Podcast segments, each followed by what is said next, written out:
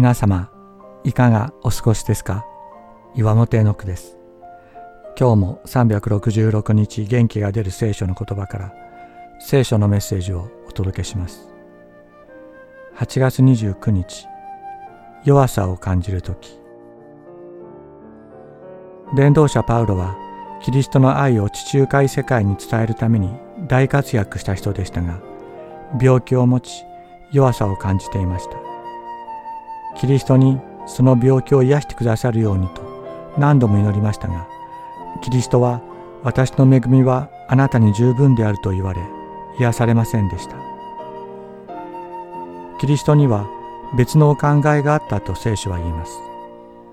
それは病気のパウロの祈りによって多くの人を癒し神の力を表すというものだったと。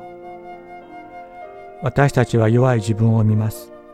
癒しを求めて祈り続けてもなかなか癒されない時もあります。しかし癒しが与えられない時弱さを感じる時キリストはあなたを見捨てているのではありません。あなたの弱さの中に働いてあなたを通して大きな愛の技をなさろうとしておられるのです。病気で苦しむ時も病気で苦しむ他の人のために祈る自由が与えられる。キリストは病人の祈りによって他の人を癒し神の国を作られるお方。弱さを感じる時私たち一人一人の中におられるキリストを誇りましょう。この中には計り知ることのできない大きな愛の技を行うことができるキリストがおられるのです。